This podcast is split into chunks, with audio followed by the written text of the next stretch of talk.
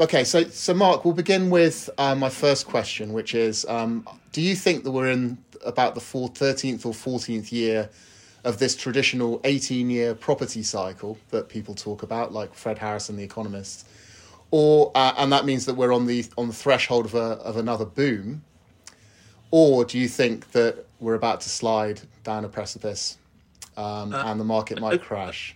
Yeah, I don't think we're going to slide, but I think we're going to perhaps slither quietly into times that will not be as buoyant as we've experienced on the lettings and sales over the last few years, particularly since the pandemic hit us. I don't think 18 months ago anybody would have been talking about 10% inflation or interest rates rising rapidly, but that is what we're being told is a likely scenario. I suppose the market is a response to sentiment. It's very much about how do you feel at the moment. And up until now, people feel confident about the market. There's very little to buy or to rent, therefore they're happy to go ahead with purchases or tenancies almost regardless of the price. And that still continues up until last month. That continues and is still continuing as we speak. How things develop over the next few months, we'll have to wait and see. People talk, well, there's a war going on. Well, there is a war going on. Fortunately, it's not in England. It's not predominantly in Europe, but again, that does affect sentiment because everything you read on whatever subject tends to be pessimistic. Yes. Yeah. So that will have an effect, but because we've still got this imbalance of supply and demand, and anybody who's done basic economics, which I did, knows that the market was one of the exams I got.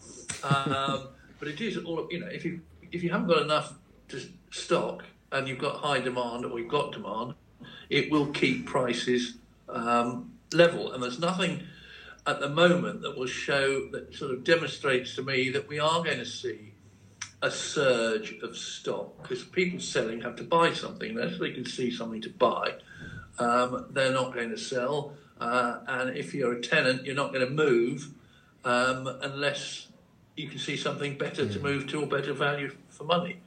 So that's not going to happen. I don't think we're going to see, if interest rates continue to rise, the sort of mass repossessions and default that we saw in earlier property recessions. A lot of people, I think 60% are on fixed rate mortgages, 40% of houses are owned with no mortgage at all.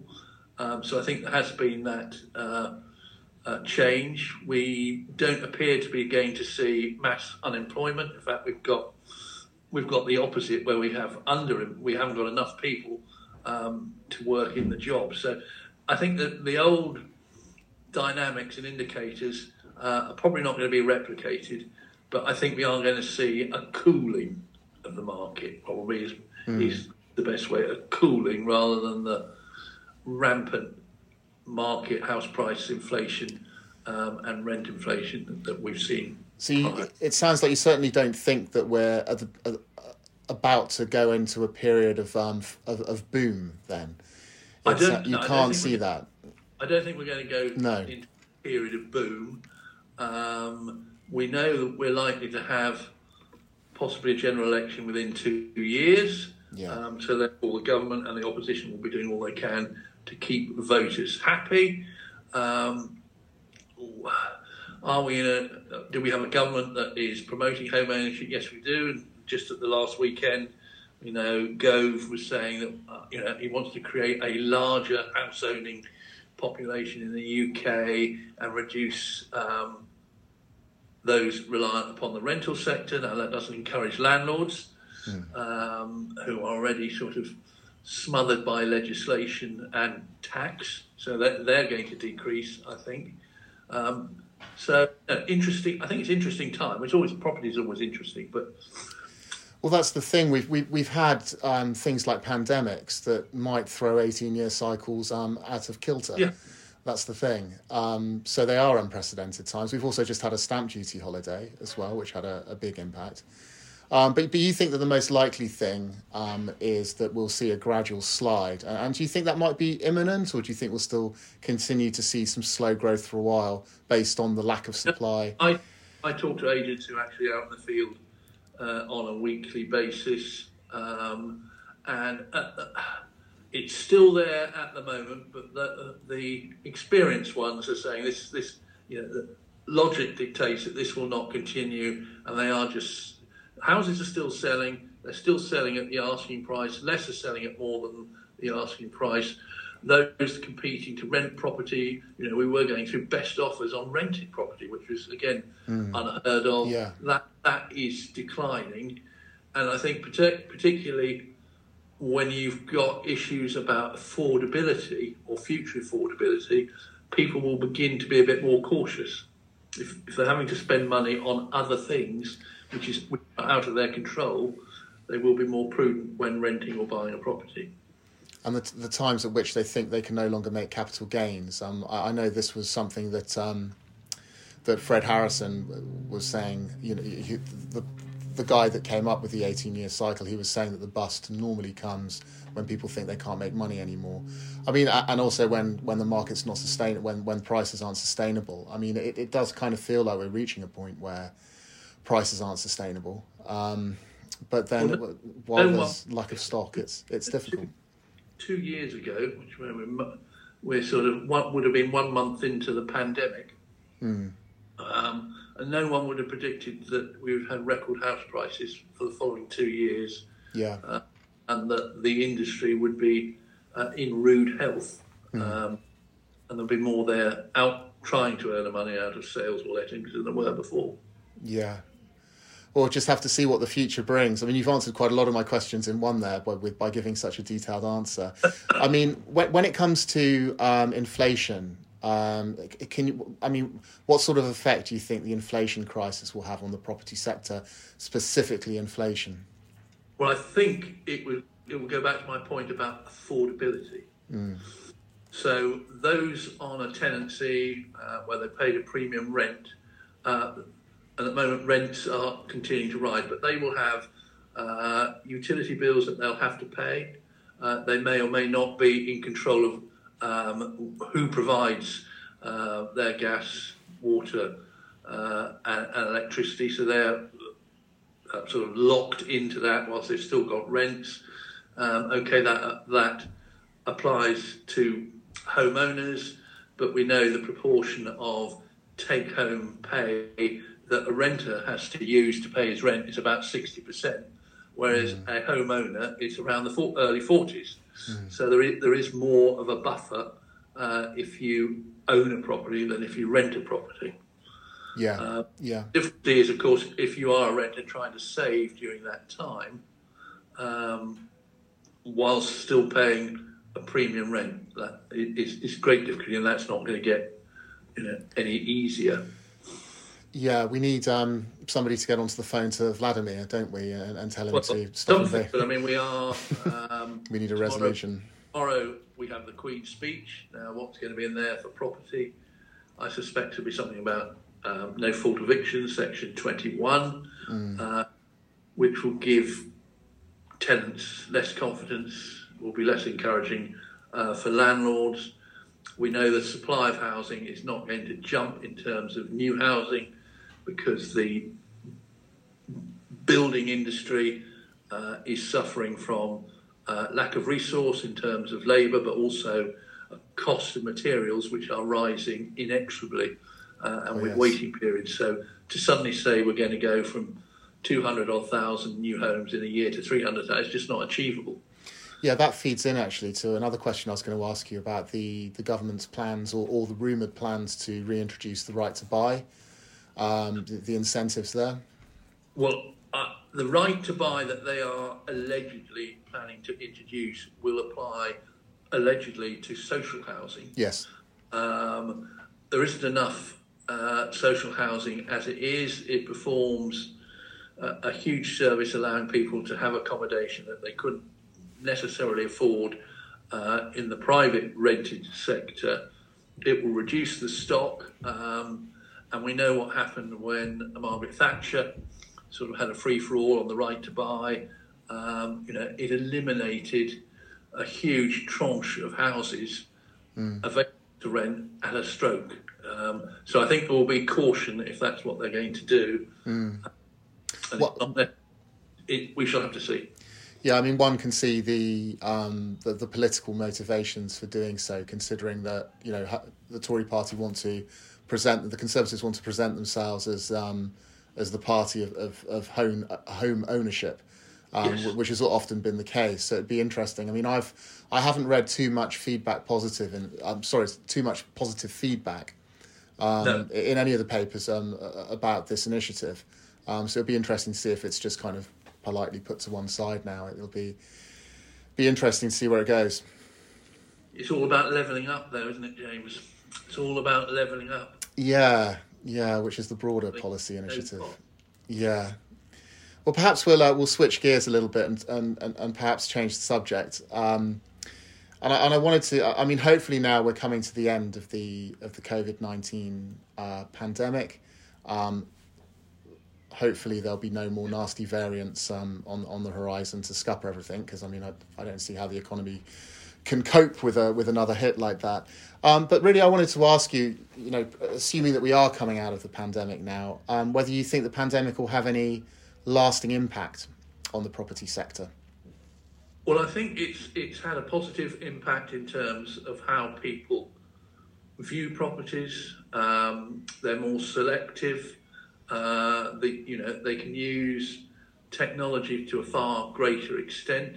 I think agents will be able to continue, probably sadly, with less staff, because that's how they get round it, less sets of premises. So I think that's all positive.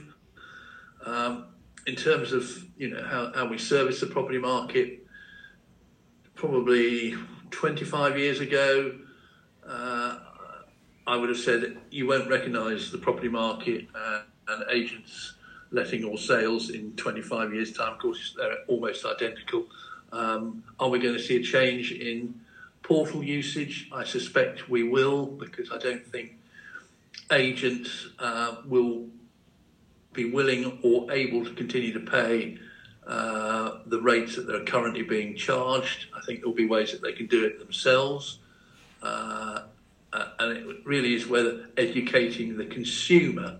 I think what we can hope for is a much, much faster transaction time period. That still hasn't changed. We're still at 18 to 20 weeks from a sale agreed to exchange of contracts, which is absolutely ridiculous. The law surrounding property purchases is 100 years old in 2025, I think. Nothing has changed. So if somebody can look at that, and I know I've been working with the government since they admitted that the property market was broken, but we're going back to David Cameron, but nothing has materially changed. So I think we will see some change, whether it's going to be in this parliamentary session or with this party or with this government, I don't know. But I think there will be pressures. We know that the lenders are very keen to look at things. We know also the government's looking at the energy efficiency of homes. And they're looking at, energy efficient mortgages for those that have got very low EPC. We know that you can't replace your gas boiler in 3 years with a gas boiler. So I think there's going to be a lot of change. But if you could make it, no one looks forward to moving really, or they do, but in a sort of blinkered way. It's a bit like when you have your second child, you've forgotten what the first one was like. That's very true. Until they're five.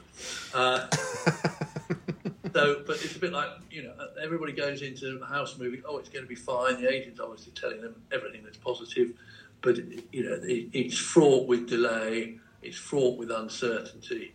And that's why the letting industry is functioning well, is because it's very relatively easy to get to take on a rented property. I'm wondering whether this the race for space and will stay with us, or whether people are going to gradually start returning to the office, and then rather than trying to be on the fringes of a town or in the countryside, working from home, whether they'll. I would have been traditionally in London probably at least 2 days a week, but that doesn't happen anymore. Old London, the centre of prime central London, is relatively quiet. Still seems to be that, as you say, race for space, and it's not just a British phenomenon. I know in France, happening exactly in the same way. I know in places like Canada, and if you talk to anybody, whether they're in the States, whether in Canada, whether in Europe, it's lack of inventory. So it's this sort of philosophy, this psyche is not just confined to the UK, although we do have a different view about property than other countries. It's all about investing rather than quality of life. And perhaps as you said, the quality of life aspect will continue to be dominant. Yeah, I think people have found that working from home is actually more productive than they anticipated. And people get used to... I mean, the commute takes up so much time, and that could be spent... Yeah. I mean, I went to a board meeting last week. Fantastic to sit in the same room as everybody. At a board. Some of the people have never been in the same room together, never actually physically met. But it was 3 hours to get there and 2.5 hours to get back. You think that's 5.5 hours. Yeah, yeah. And not good for the environment either to travel all the time. No, but whether we'll go back, it's difficult to say whether people are prepared to do that, or whether people's view of where they want to work and what they want to do will change with a balance of a work-life balance rather than a work till you drop, and it doesn't matter if you sit on a train for 3 hours a day because that's what everybody else does. Yeah, I mean, it's different. Different bosses seem to want different things, don't they? And different people have different... I mean, some people like the commute because it's time to themselves. If they have a busy home with kids running around, they probably quite enjoy the solitude of a commute.